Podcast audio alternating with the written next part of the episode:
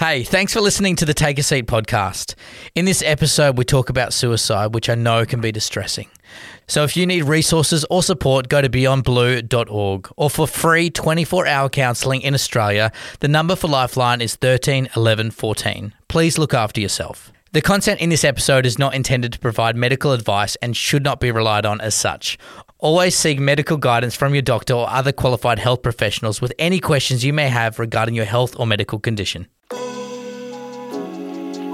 Welcome to the Take a Seat podcast. This podcast brings awareness to disability sports and supports. We are talking to experts and athletes with a disability from around the world.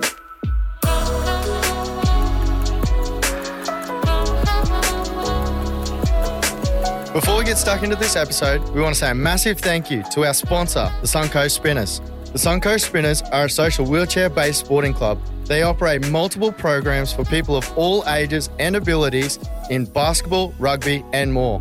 Follow Suncoast Spinners on Facebook, Instagram, and find out more about them at suncoastspinners.com.au. Welcome back to episode five. Episode five. Mate, we got some really special guests, uh, some people that are really close to you and I together for a number of different reasons. Right. So uh, the first first one, I'll name Cory, Cory Mostran. I've been playing basketball with Cory for I don't know how long. All right. And his brother-in-law Shaun. Now together they found the love of wheelchair sports, being able to play a sport together. Wheelchair Rugby League. Not only have they pioneered the start of it in southeast Queensland, but Shaun now representing Australia for the Wheelchair Rugby League side, and Cory previously representing Queensland for five straight years. So Cory and Shaun, uh, the way I describe it is the Step Brothers. You know the movie Step Brothers?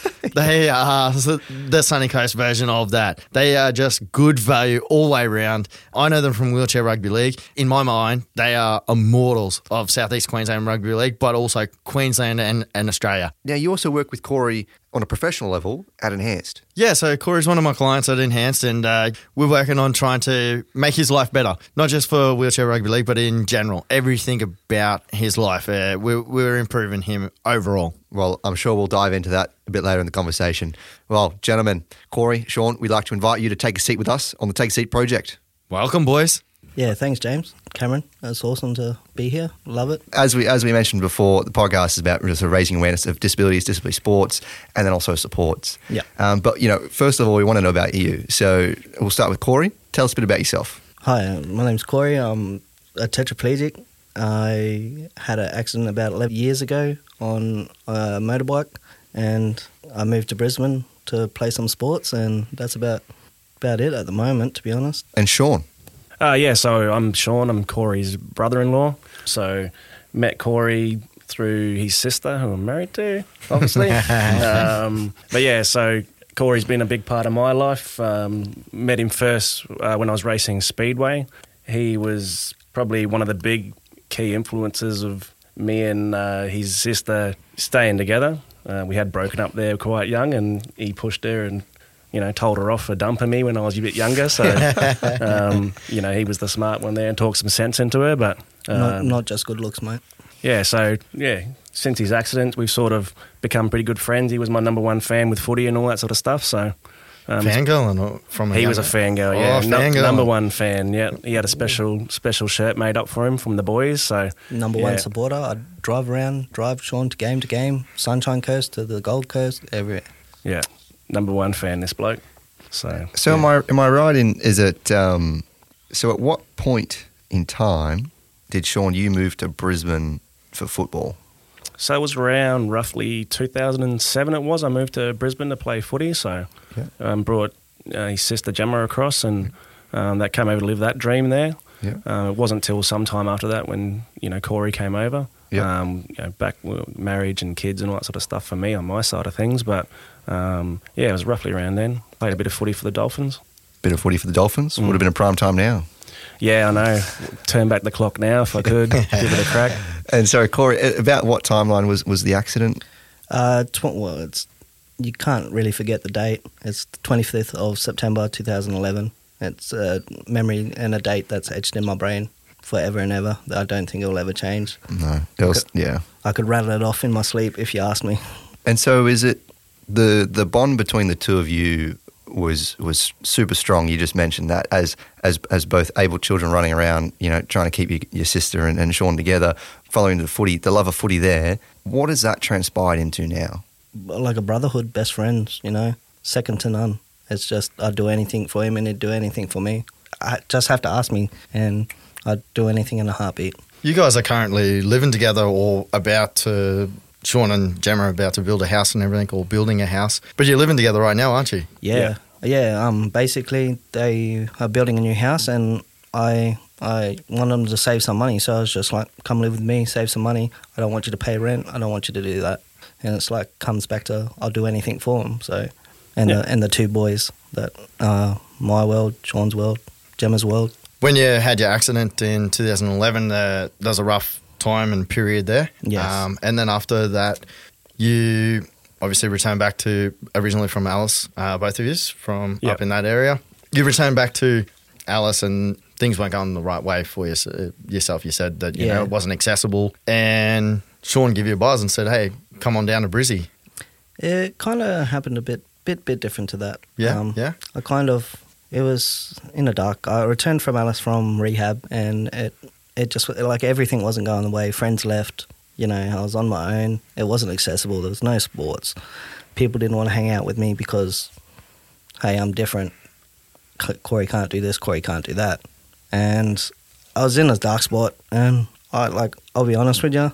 I I got to the point where I wanted to end my life um, too, just because everything wasn't going my way and I, I couldn't see it. I couldn't see a, way out. And um, I went, I had my plan, what I was going to do, where I was going to go, how, like, you know. And yeah, I was going out that night to do it and I got a phone call from Shaun and he said, uh, You sitting down? I'm like, Yeah. Like, oh, I, I didn't want to answer his phone call at the start, but then he rang back a second time and he said, "Are you sitting down?" I'm like, "Yeah." And he's like, "You're gonna be you're gonna be an uncle." And everything from that day changed. I immediately turned around and I'm like, "That's my what? Like that's my way out." I said, like I said. I, I got something to live for. Yeah. They need that. The, this boy is gonna need his uncle. And uh, as you guys, he now calls you Kungle, and um, he's you know you've got two two nephews now, Yeah. um, and they idolise you, both of you, dad and, and uncle. But you know that that was one of those moments where support has helped you helped you through that dark moment. How have you felt about that, and and what Shaun's offered you? Ah, the support is second to none. It's like it makes it feel easier for like things to do. It's not like oh, oh you won't be able to do this, you won't be able to do that. Uh, So the support there actually helps you f- like figure out a way that yes you can do this, yes you can do that. So Touching on that on that form of supports is is do you think that's sort of where it was with your friends and, and family and the people you had around you in Alice is is it just the sort of the understanding and knowing as to what had to happen or was it just like a Shaun's got this can do attitude and whatever has to be done will be done to get Cory to do it I get that. Yeah, that that that that's a part of it. But I also think some of my friends and that because they were there with my accident and they don't know, like in Alice Springs, it's just a small country town of about twenty five thousand people. So they don't really have the supports or the knowledge for anything to happen like that. So they don't. Yeah, so that's where it all kind of drifted apart. And Shaun, do you want to talk us a bit about just talk us through what what what happened on a on a day to day basis if you're out with Cory or whatnot, and what is it? What are the what are some common sort of struggles that you might face either going into a venue or going from one place to another or whatever it might be that you you have to come across that for that possibly you think or your friends or family or someone might say, or is Cory going to be able to do this, or should we maybe not invite Cory? Is there any scenario like that? Yeah, so it's a lot to do with accessibility of places and all that sort of stuff. That's probably one of the, like the biggest eye opener for me. The lack of accessibility for, for certain things. It's definitely something that's getting better over time. But originally, when it first happened, it was just really poor. You know, found like he couldn't get to a lot of places and all that sort of stuff. You know, there wasn't accessibility ramps and all that sort of stuff. Like I remember when I had my house there, Cory was having trouble getting into my back like back door. So I built a ramp for him, you know, like it opened my eyes up to certain things that I had to do around him and also assist him. Um, but yeah, I'd say that that was probably one of the biggest things I've, I've seen. Um, you know, it's always developing, getting better. So um, yeah, that's probably that's it. Um, obviously, it's not the first time you've heard Cory ex- explained that you know that night was potentially the last night that you would have seen each other. How does that? How do you feel about that? Um, knowing that your phone call changed, you know, the destination of, of the rest of your lives together. How do you feel about that? Yeah, it's a big thing. Big thing for me. The moment there where there was a, a chance that we might have lost our life, um, but by gaining one, you know, kept another one around was, you know, it's pre- something special. Um, sort of that moment, really, you know, it's it's it's obviously made a change in Cory where he thought, you know, this is the end.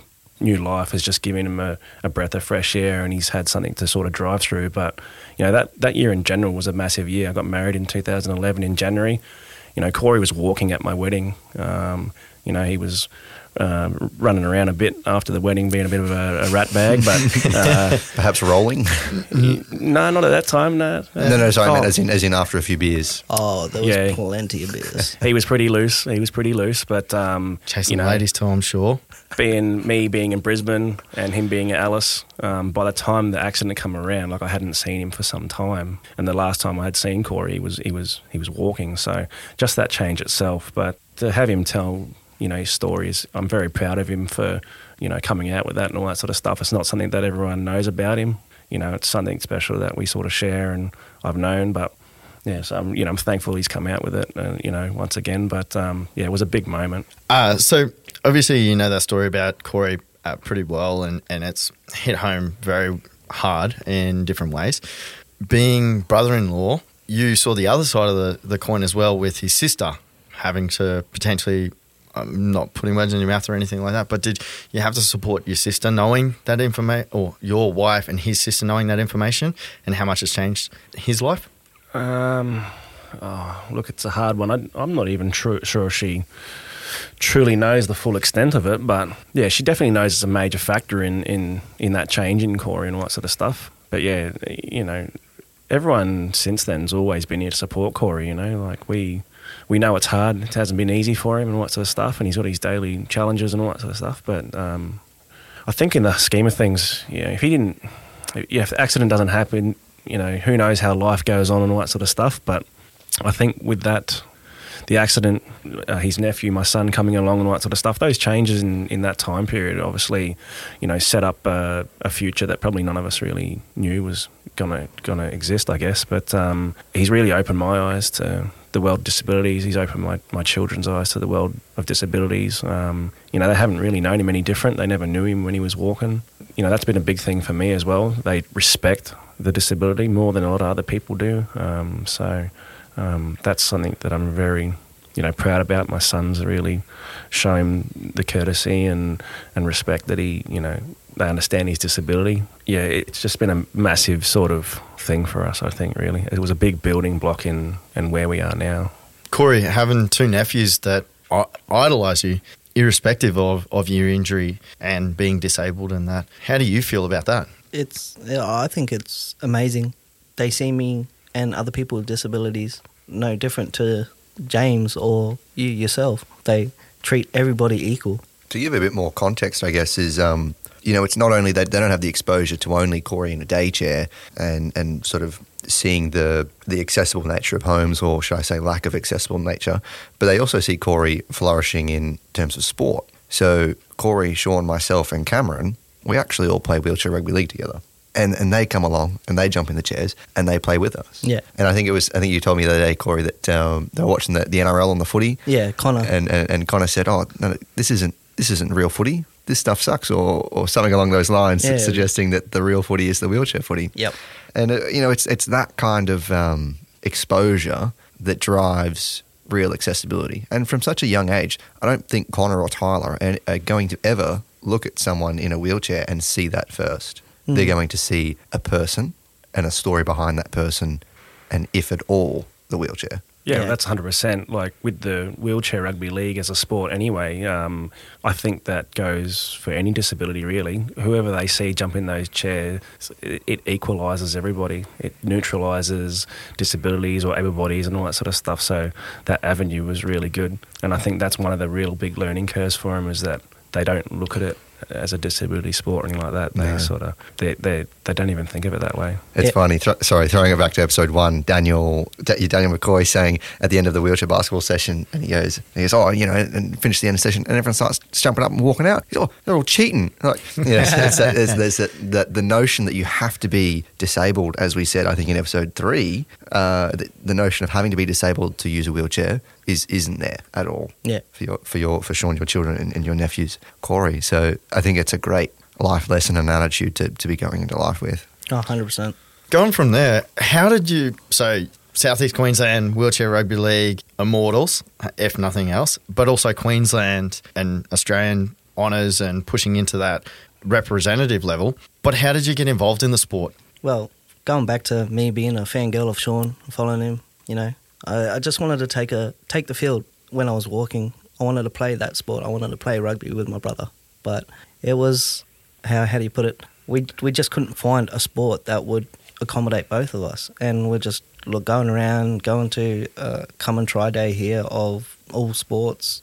I, I can't remember the The var- variety camps? no, it was um, Dave Bartholomew. Oh, uh, sporting, Sporting wheelies. Yeah, and Yeah. you know they chucked all those sports on, and we went there. Nothing really come out and stood out in us, and then we just seen a flyer one day. Darren Belling was like chucked a come and try day out of wheelchair rugby league, and I'm like, all abilities, able and disabled, and I'm like, oh, this is this is us, this is us. So we get down there, and it's just him, me, and Shaun. and yeah, that it was uh, pretty fresh at that stage, but um, yeah, like even then, like at the start of that, I think you know talking about the sporting wheelie stuff. Like uh, I think we went down, played murder ball, um, and yeah, that was still even. I was very reluctant to sort of get into a chair there, and I don't think they were really promoting that. Um, you know, inclusive type stuff at that stage as well. But I remember on that day, I, I got in and I had a bit of a brief stint in the chair. Um, I didn't really have a lot of numbers down there, but you know, Cory was in. But when we got around to the wheelchair rugby league scene, you know, being it was still fairly fresh here in Queensland, you know, I was just straight into it. You know, it was me being a rugby league player was probably more of my sport as well. But to get a chance to jump into a chair and, and be alongside Cory was pretty cool. You you touch on it briefly there, um, but you know, not being inclusive and almost don't want to get in the chair because it doesn't feel right or anything. Uh, how that first day, you know, how did you feel uh, overall? It was a relief in the end, really. Um, you know, it's one of those things. It's hard because obviously we're looking at trying to break that stigma around a disability. You know what I mean, and being in a wheelchair and all that sort of stuff. But I think after you've been in a wheelchair, playing the sport, or even any time you would use one, you use it enough, it becomes just a normal piece of equipment. So, you know, when how do you say it? Like, It feels it feels like like a normal person using a tennis racket. It's just a piece of equipment that someone's using, and we all use it, and we're all equal in the chair. You know, I think at first I was worried about, you know, like being in a wheelchair and, you know, the session finishes and I get out and then people see me walking and like, you know, they would think differently of me for, you know, potentially taking away opportunity for someone that was in a wheelchair or whatnot or, or whatnot. Um, you know, that was a hard thing to sort of get over, but I kind of want to jump in on that comment because it's such a, a, a common statement that's always made. You know, I've brought friends down to the, the basketball programs many times, and some of them jump in, some of them sit on the sideline, and it's like, yeah, just just just get in. Like, what what are you stressing over? And they're like, mm. oh, no, no, not for me, not for me. And then you go have have a chat with them after, have a drink or whatever it is, and it eventually comes out. It's, it's that same comment. It's like, oh, I didn't want to take an opportunity or, or a, a spot away from someone else. And I mean, the true hard fact is that able body involvement only increases opportunities. And me as a disabled ambassador, we're like we we want everybody that's able bodied to come in because it just makes it so much better and so much fun and it's just the involvement of you guys it brings I think I think I think, we can correct that statement one with one word and getting rid of able-bodied. You know, we want people coming in. We want anyone and everyone coming in. I think that's 100% the, on that. the hard fact, right? Because w- you know, when we look back at the at the past, and, and as Cameron said, you two as, as legends, as you know, the the two guys with Darren and, and a few other people uh, possibly helping out along the way. But you really, the two of you with Gemma, paved the way for wheelchair rugby league in not only southeast Queensland but Queensland in its entirety. And that shows like Gemma Gemma was named she was given Yeah, so this year we've actually given the volunteer of Southeast Queensland uh, uh, the award, and we've called it after Gemma. So um, the 2022 season will be the first year that that volunteer of the year award will go out to Gemma. Just to obviously, it- it wasn't just Gemma, but she was such a vital part to it. in growing the sport here in, in Queensland. And Cory, you've now represented Queensland before it was state of origin, um, same as yourself, Shaun. And you now, Shaun's been selected in the Australian side. But as Cory, you know, you're pushing to get back into that level and you want that competition to be higher, but you know yourself that the competition is getting better and you've Yeah. grown the sport to a point where you now, I want my spot back. I'm going to get my spot back. And Hundred percent. You know? I'm going to get a spot back. yeah, exactly.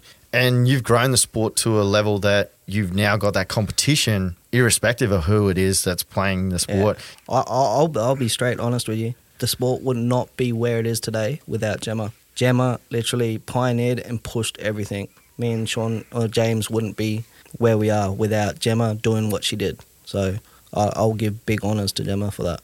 No, massive, massive. But honestly, on the back of that, so Gemma working behind the scenes and the admin sort of side of things, but the two of you operationally, week in, week out, showing up to each each stadium every week across southeast Queensland, setting it up. It's it's sort of you can't put it into words as to what what it is you, that you really do put behind it, and it really wouldn't be anywhere without the three of you. So I, I you know. Really take on that Gemma was, was, was the, the the spine on- the back of it, but the two of you, the left and the right hand, Yeah, thanks. Yeah, that, I mean that comes down to the fact that it's become it's a sport that we've become passionate about, and you want to promote the sport, you want to push the sport as much as you can. So I think the effort we put in behind the scenes only can benefit it, you know. And we don't want to stop that. There's been some changes in my life that I've had to step back in some certain sides, but I'm still there. I still want to put in 100. percent You know, I want to still want to train these young kids coming through and all that sort of stuff, show them the right skills and all that sort of stuff. Because um, now it's not just about us playing the sport. It's about the Sam Riddell, the Liams, the Connors, the little kids that have passion for this sport and see nothing but having fun. And that's what we need to be pushing the sport. I want to I want to take it back to, to Cameron's comment that, that you've now grown the sport to the point where we've got able body involvement. We've got the sport that's that's growing from what two three players back in 2015, 14, Yeah, it'd be 14 years. somewhere around yeah. there. Now to 2021, well 2022, but 2021 season we had three sides competing in a league with roughly 25 members playing week in week out. Uh, about 30, yeah, 25 to 30. About 30, yeah. And as Cameron pointed out, now that the, the competition has grown, and, and Cory, you participated in the Queensland side for three years? Four, five. Five, sorry. So it's now at the point where, where, where the sport has grown, the, the coaching staff has been able to develop the players. Talk me through how that feels in a point where you, you played for five years, and now it's at a point where do you, do you think that it, maybe it was a point that it was perhaps easy because there were less numbers? Or I don't mean to be sounding rude here, but uh, it, was it perhaps easy because there were less numbers? Is it harder now because there's more numbers, or the skill gap is increasing? The mode is it? Talk me through how, what you sort of how you sort of thinking about it. I think I think it's it like yeah, it was easy back then because it was a new sport and we just picked a team, but you still had to have skill to be there. Now the skill level is jumped so much. Like I've improved, but I still got to. I'm still trying to battle my disability to get to that next level to be like where you guys are. But it comes back to the comment where where James and says you don't have to be the quickest. You don't have to be the fastest. You can just have the skill, a good rugby brain, and listen. Yeah, but the skill gap is, is huge from where it was to where it is now. Yeah, like a big a big comment there is you said you have to um, have to manage your disability. I think it's really about managing your ability. You know, finding finding what you can do Mm. and do it well and do it the best. Do it the best on field. To give some context to everyone, so Cory, you're a tetraplegic. Yep. Um, what's the level of your break, and what's your feeling, and the point that you know your control of your uh, abdominals, your arms, legs, all that. What what do you have? Uh, so I'm a T5, T6. Well, when I first had my injury, a T5, T6 paraplegic with a T4 lesion. And then it was just, I was playing rugby one day. I think it was at a state of origin with James and all the boys. And I fell out and my whole arms just went numb. And I ended up having to go get an MRI because I could not move my arms. And I'm like, well, something's not right. Um, we ended up finding out that I have a syrinx and it was sitting just below my brainstem. And they're like, lucky you fell out of your chair because you're like a week off from not being able to breathe. So when they did the operation, I um, I become a C3 incomplete I'm not too sure about the ASIA because me and Cameron Yeah. finding new things out at work. Yeah. So can, talk, talk us through what the where the T T five T four So, T3 yeah, um, what Cory's talking about there, uh, I'll start with the T four five. So, T four five is pretty much nipple line. Um, Cory, uh, knowing him very well, he had a motorbike accident, landed in the middle of his back.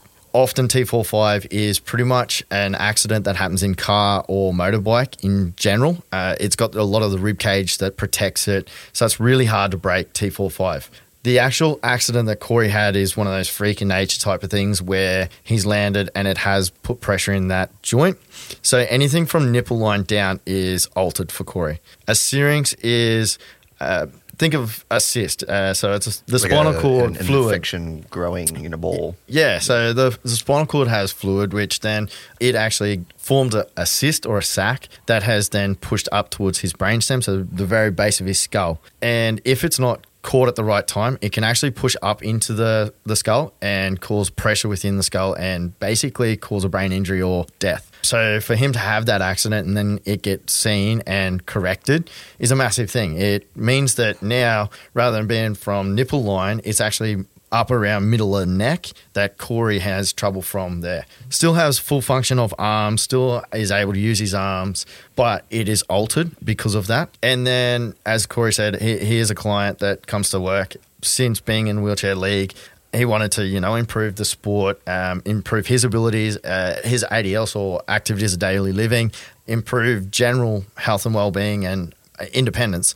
We've been working on a lot of things We're trying to improve what ability he does have. Since then, we've found that Cory can actually move a, a partially move some of his legs. He's got a lot more core control than we originally thought.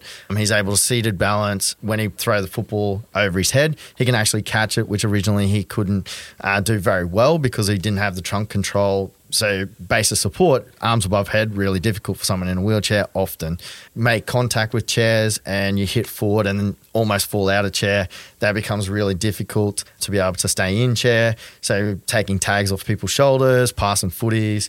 You know, you're looking at a lot of complex stuff there. So it's not easy for Cory and it's not easy for anyone with a high spinal cord break. So, as you said, ability. Cory has a lot of ability for the level of break and syrinx and everything that he does have. So you, you Cory, you, you came into enhanced believing to your own knowledge that you you were at, at, at this point uh, with being uh, center of the chest. Yeah, center of the chest, uh, thinking that it was a complete spinal cord injury from center of the chest. So, pretty much n- no innervation that he couldn't get anything back from center of chest down. Yeah. To So, the point of finding that we can actually s- strike some nerves on the on the legs and move some of our or Cool. hips. I got a bit of a hip flex. Yeah. Talk us talk us through what, what has to happen to find that out. Cameron just put me in a weird position, to be honest. yeah, it was. Uh, yeah, it was. It was just like he got me into a weird position, kneeling that I haven't done, and I just held on to a Smith machine. And then Cameron got behind me and he was like holding me on the hips and just moving my hips. And then all of a sudden, I'm like looking at Cameron. I'm like, and he's like looking at. He's like, he walked away, and I'm I'm still moving my hips by myself without Cameron. So yeah, we we we were both stunned. We're like, wow, it's crazy. Because coming from a, my specialist, back when they said my spinal cord was severed, my spinal cord was severed, I would not be able to do this. So I want to refer again to basically everyone in the who we're looking at. We're looking at Dan. We're looking at Rob. We're looking at almost everyone is in the past has has not referred to their injury or diagnosis as a disability, but something that they will recover or recover some or more of, uh, more more movement, more uh, volume of action. They'll they'll be able to get more back out of their body and their more more ability. Is that something that you believe now? So yeah, hundred percent. Like so, without the support of enhanced living, like I, I I come to terms with I'm done. Like my spinal cord is severed, I'm not getting nothing back. But coming to enhanced and finding that out, I'm like, I wouldn't have been able to do that without the supports that I've had. Yeah, yeah. Like NDIS has helped made like paying for me to go to enhanced living. It's crazy. NDIS has also helped a fair bit with your house as well. You've had the modifications done. That's made a big difference for you, yourself. Now, Shaun, Gemma, and the two boys are living in the house with you. I'll start with Shaun. How does it feel living in a fully accessible house when you don't need to use the accessibility? Um, you talked about earlier that the ramp at the back of your house that you had to put in for Cory to get in and out, but now living in a house where you can see Cory just getting around, no no issues whatsoever, and your two boys that um, they get down to wheelchair league and they're ripping around in a wheelchair. With Cory getting his freedom back, he can you know he can move around well. You know, there's nothing really stopping him there. Um, you know, it's accessible. You know, everything's easy to get to. Dishwasher down low, sinks there, but it's also made in a manner where it's easy to use for me. So if there's a carer or a family member over, they can use it too. So everything's accessible. So the way it was sort of done up was, um, you know, very good, very well planned. Uh, the only thing I do got to do, uh, which I got to get reminded about constantly, not leaving the toilet seat down or anything like that. It's actually pulling the shower head down. He's got the one on the rope, and yeah, me not being very considerate of Cory, I sometimes forget to pull it back down to his level in the morning. So Cory gets a bit of a long stream from the shower. yeah. Nah, just just uh, I just want to give a shout out to uh, Les Shaw. Les Shaw was a big part in my house building. So yeah, and obviously now that you've got the family living there with you, how does it feel just going about everyday life? Oh, it's easy. It it just makes things so much easy. Like I don't have to be up against a, a wall to wash my dishes. I can get under it. You know. Yeah, I can teach my nephews how to wash dishes. It just makes things so much easier to do. Like what are, what are some of the larger noticeable differences, Shaun, from your previous home to now staying at, at Cory's? Oh, with Cory's, it's gonna it's it's space, like it's room to move, all that sort of stuff. So the way it's designed, you know, like like you said, getting under the bench to get to the sink. You know, he's in a wheelchair. There's, you know, we're not standing straight up and tall like you know I would. Um, he's got to get his chair underneath and all that sort of stuff to be able to do dishes. Whereas, and you know, conventional kitchen's not going to have that. But you know, just the thought about wheelchair positioning, all that sort of stuff is is very well planned out. You know, but even even that, I've got a new house getting built, and I've put some things in the place that I've got for Cory. I've got a toilet there with a wider doorway that opens a certain way to make it easier for him. So I've understood what he needs. Um, you know, I, I, do need a babysitter, so you know, have somewhere for him to be. But uh, you yeah. trust him around your children? Yeah, yeah. Yeah, yeah. but um, yeah, so when he needs to come and stay at my place and look after my kids, you know, those things have to be there. So it's it's it's definitely a space factor is a big thing that I've noticed. The Take a Seat podcast is in your ears thanks to the Suncoast Spinners. The Suncoast Spinners are a wheelchair based sporting club. They run social inclusion programs, including but not limited to basketball and rugby. If you want to get involved with the Suncoast Spinners programs, you can just rock up at Mergen, Morayfield, and Sippy Downs on Wednesdays, Fridays, and Saturdays, or contact them on Instagram, Facebook, or their website www.suncoastspinners.com.au. The Suncoast Spinners programs are for people of all ages and abilities. They're looking for players, officials, and volunteers to help with all of their programs. So make sure you check out the Suncoast Spinners on Facebook, Instagram, or on their website again, www.suncoastspinners.com.au. So we might we might move now move into our um, I think what we're calling the hard cards. And essentially, so there's a bunch of questions, 32 odd questions that we've got written on the back of these cards. I'm going to shuffle them around. So, for everyone that hasn't heard before, we have these hard cards and they make you think on the spot. Uh, the difficult questions that people want to know without feeling obliged to get the facial reaction or the emotion that comes with the questions. Um, there's some of them as we go forward will be uh, questions from guests and also some questions from James and I that you know are a bit on that taboo of oof don't know how to ask that question, but thrown in there. There's other ones that you know really make you go, okay, wow, that's that's a question that I, I really have to think about. It gives me a bit of a, whew, yeah, I don't I don't know how to answer that straight away. I'll think on it for a couple of minutes and then I'll come back to it. Type of question. Even even questions that you're just not comfortable asking in a conversation or to someone with a disability, like if it if that's something, you know, send it to us in our DMs, email it to us, James or Cameron at the takeaseatproject.com and we'll, we'll whack it in here. You know, if these are the conversations that are perhaps going to enlighten you to the point where we touched on at the beginning of the episode where there's just that bit of lack of knowledge or lack of understanding as to what needs to happen, whether it's just give Cory a hand with his chair out of the car or give him a little push over a bump or whatever it needs to be. It could be the smallest thing. It could be helping him up or downstairs, you know, whatever it is. If, if it's that smallest understanding, it's going to help help you understand how you might be able to assist someone else in a wheelchair or in any other sort of position, you know, let us know. We can we might be able to help. There's also questions um, which are a little more around, you know, something as an example could be how do you have sex? Uh, what do you do for sex? That type of question as well. It, you know, you might have it on your mind or know someone that has it on their mind and they've got to try and figure it out. So, you know, lived experience is the best thing. Ask a question and if you can't, we will do it for you. So Shaun's going to pick one out and Cory's going to pick one out and then James is going to pick one out.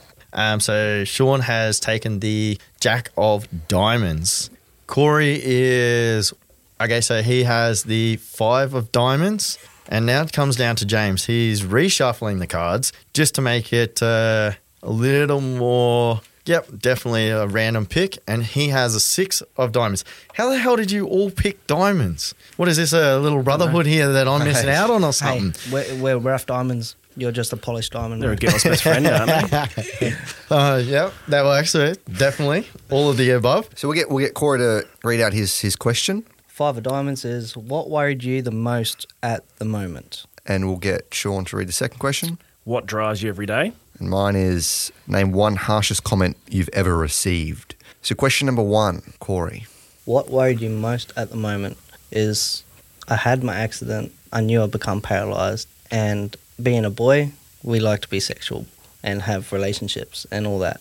I'm like, what, what, how's this all to work if I can't, like, use my dick or penis or whatever? Like, how am I to have those relationships with girls? Because in my mindset at the age of 18, you know, it's just, but there's so much more to sex than just like intercourse and that. So basically, yeah, I, I was worried about like, is it if I, is it ever going to happen? How's it going to happen? Or yeah, so, So there are uh, so after your after your accident, there were a lot of concerns around intimate relations with with women continuing in life. So Yeah. you, you straight away knew that you were paralyzed at the moment. Looking at it, and and there were concerns around intimacy and, and pursuing relationships. Yeah. What have we? What what have you been?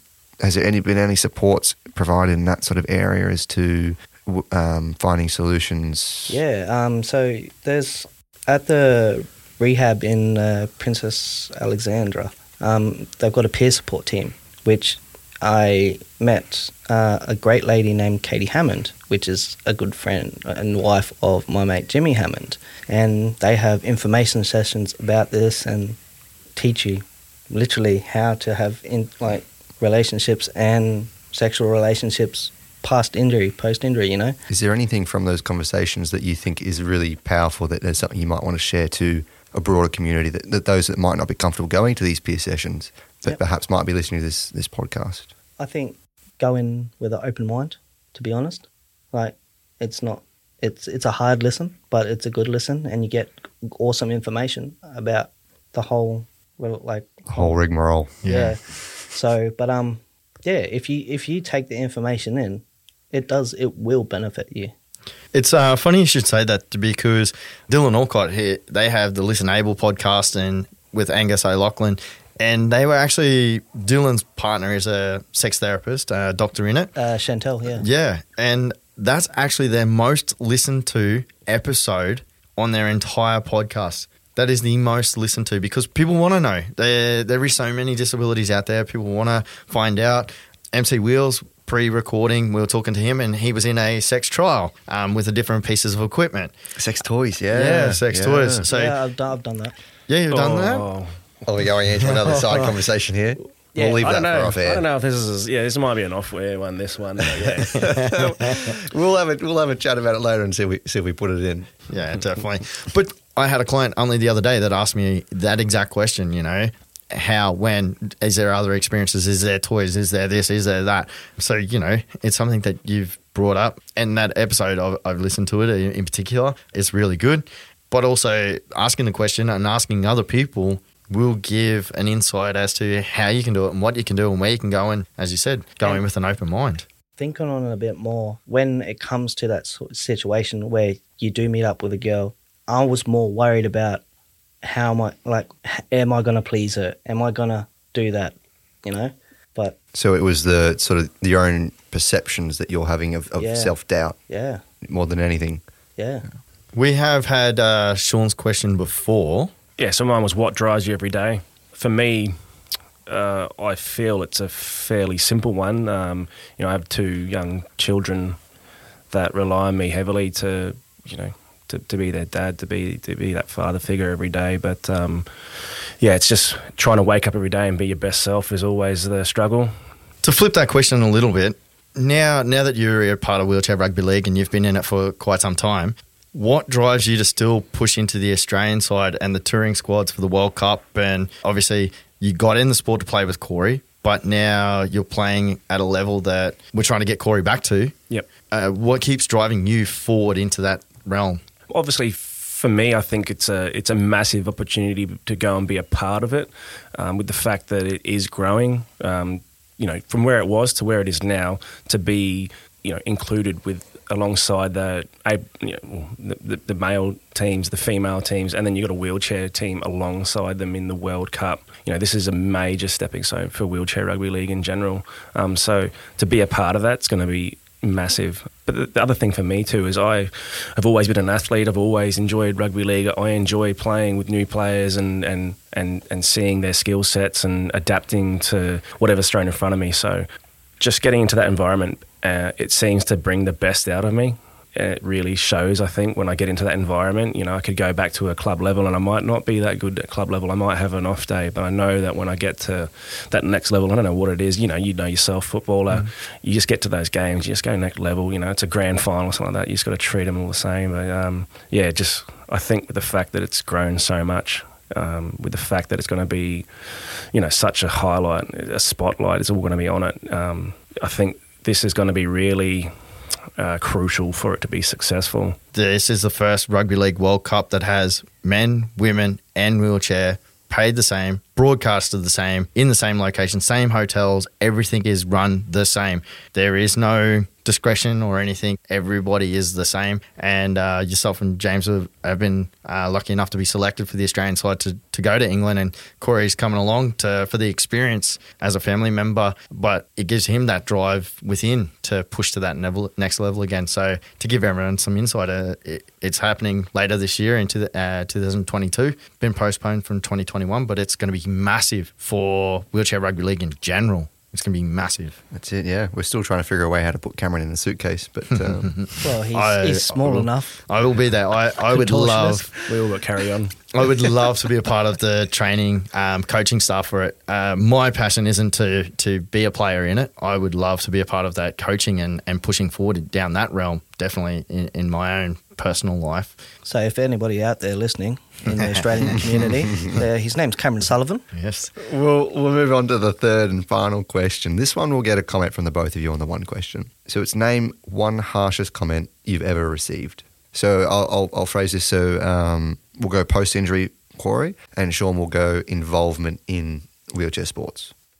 Harshest comment is you're different. You're not worth nothing you should have died that day. Wow. Yeah.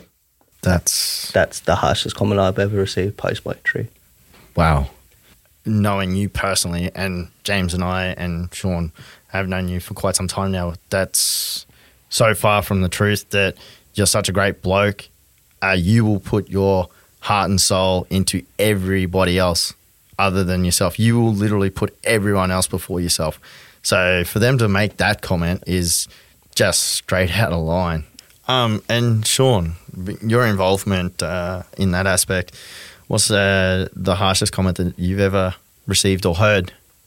It's a bit of a look with the wheelchair rugby league stuff. I I don't think it's actually come from a comment, but I've just gotten that feeling like I've taken away from someone. I, I know we covered that, but like that was a big thing. Like me breaking that stigma of myself, just uh, feeling like I didn't belong in this sport as well was strange to me. Um, you know what I mean? Like, it, I didn't, only because there's a lot of the other sports that we did try together felt like, you know, they weren't inclusive. I think that the fact that, you know, it's been in getting bigger in inclusive sports, you know, has really made it better uh, in a sense. Like you know, I had a bit of a go at wheelchair basketball, and you know that was that was really good as well. Um, but you know, leagues where it's at. Um, but yeah, just I, I, there was some times there I just I felt like you know like. Uh, what are you doing? Like you're taking away from someone and from from someone else, and that was just the way I got made feel feel by the conversations. It wasn't really. I don't think anyone's going to personally go out there and you know, throw something at me and saying like you don't belong there, or you know, you know, what are you doing, or whatnot. It wasn't really like that, but um, Can you can you talk us through how you got sort of got that feeling of not because I as as an as again as an able bodied athlete participating in the sport for well, wheelchair basketball for 10, 11 years and rugby for five years now, there's certainly been times where that's in the earlier stages of, of my playing career where it was for for a while I was probably just blind to it to be honest. Like I, I was just playing the sport and I loved it. Went along, volunteered, played along, you know, got pushed along and it was good fun. And I was probably for the first two, three years I was blind to the idea of I'm taking away from someone hmm. someone else. I was like, I was, you know, there's some comments that are thrown, and it's like, you know, why why are you playing a wheelchair sport? You shouldn't be doing that. It's like, what? It's a sport. Like, Yeah. you know, Yeah. as a Yeah, as I don't know what I was at 14, 15 at the time. And then sort of, you know, it gets a bit further, and then you know, there's more comments that come along, like you know, let me know when you get somewhere in life or whatever it is, and it's just that, that, and it's like, well, again, like what, what are you, what are you, what are you talking about, you know? Yeah. So I've certainly experienced those comments, but I'm, I'm interested to sort of hear where. So it was it in rugby league or was it in another sport? No, um, it's hard. I can't go like to fully go back, but yeah, the the, the, the experience with the, the the wheelchair rugby itself was, you know, hard. Just you know, not being able to participate then didn't really seem that inclusive. But That was the sporting wheelies Yeah, I couldn't murder really remember the mannerism around you know the conversation. And yeah, that's where I think where we can take a lot from Suncoast Spinners because the reverse inclusion program is second to none, and I think we can on rugby adapt off that. Yeah, so Suncoast Spinners are massively pushing for that inclusivity. And, you know, their board members go and jump in a chair and they push around. And, you know, they don't have disabilities and some of them do, but they are pushing other people into it. You know, they're pushing all those sports where they want people to come and trial it and be a volunteer or help out in any way in nature. So there is organisations such as Suncoast um, Spinners that are pushing down that avenue to to take away that stigma that you're feeling, Yeah. Shaun. Definitely, and we at uh, Wheelchair Rugby League Southeast Queensland in particular, I know the guys up north and that are doing the same sort of thing. But we invite everyone to come down, and and the four of us sitting here are massive on anyone and everyone get in the chair. We've got support workers coming down, and they're like, "Oh no, no, no, no! I'm just here to take someone." No, get it. You're getting in the chair. He's in the chair. a You or she's in the chair. mate. You're You not are getting out. in. Yeah. Yeah. Mum, dad, nah, getting in the chair. Because that's the only way to be involved in sport and see your kid or your brother or sister or auntie or uncle, as we've got, you know, brothers in law sitting mm. directly opposite us here, James, that are playing the sport because of them both getting in the chair and both getting that experience. We've to- we spoke about it with Dan as to, you know, not the exact same experience, but you are getting Well, a like experience that That's it. Yeah, that's you wouldn't get if you didn't get in the chair. that's what the whole reverse inclusion project sort of is. I guess it's like you say, we're, we're never going to be able to create the exact same experience. That's something that's that's far and beyond, and, and it's realistic to look at that and say we're not going to achieve that. What we can achieve is sharing a similar experience in playing the same sport. And you know, you take it back to again Dan McCoy's statement. You know, he gets at the end of the session, they all stand up, and he goes, "Oh, they're all cheating." But for the first half of that session, or the whole entire session to the last ten minutes, he had no idea. He's out there pushing around with other people in a wheelchair, in a sports chair.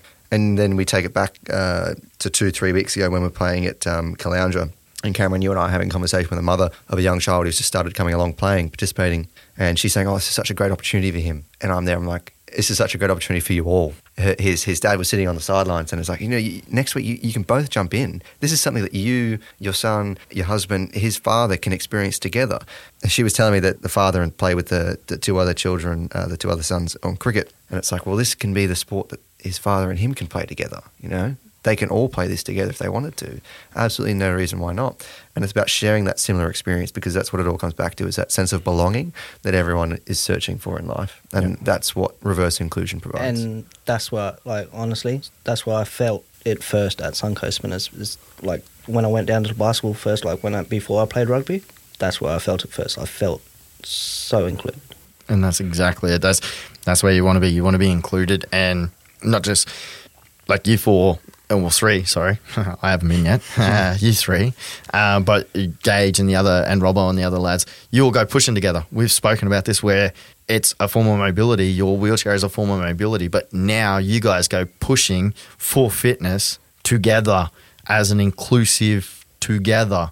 Um, you know, we went and sold t- raffle tickets at the Suncorp Stadium together. You know, it wasn't, oh yeah, that's Cory and this and that. We're finding ways to go and do things together and be together uh, the right way. And it comes down to supports. Yeah. And it, like without that, uh, my support worker couldn't come.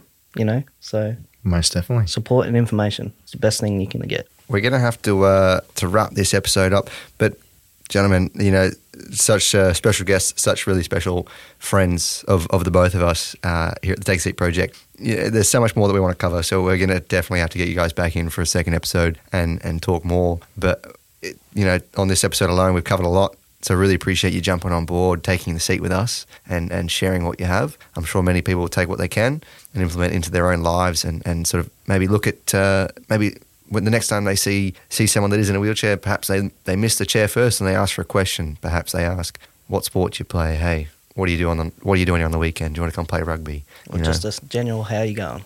that's it. Most Yeah. definitely. Don't be afraid. Jump in the chair. Get involved. You see us down there anywhere on a court, get involved. Any last words, gentlemen? Uh, no, I'd just like to thank you both for having us on. It's been a real pleasure. So, you know, hopefully, uh, you know, if there's anything that we've said, you know, if there's someone out there listening, they get something out of it. So, That's it. That's the goal. Just Yeah. one of the best, probably number one podcast in the world. Just let's, let's Not aim, biased. aim for the stars, land in the trees. Gentlemen, it's been an absolute pleasure talking to you for the last hour, but unfortunately, we're going to have to wrap it up. If we could keep talking all night, believe us, we would love to. That's why we started the podcast, boys. There's so many things that I could pull pull from this episode, but the one thing I really want to pull back on is is Shaun's comment of, of an able-bodied athlete participating in wheelchair sports and and going along to this come and try day and and getting going walking away with this feeling of this stigma that he shouldn't be able to play or he is taking away a position of someone else or an opportunity for someone to play it's most certainly something that the Suncoast Spinners and their reverse inclusion project is trying to remove altogether. Uh, and alongside Southeast Queensland, you know, they're adopting the same philosophy, this reverse inclusion method of getting anyone and everyone involved in the sport purely as people.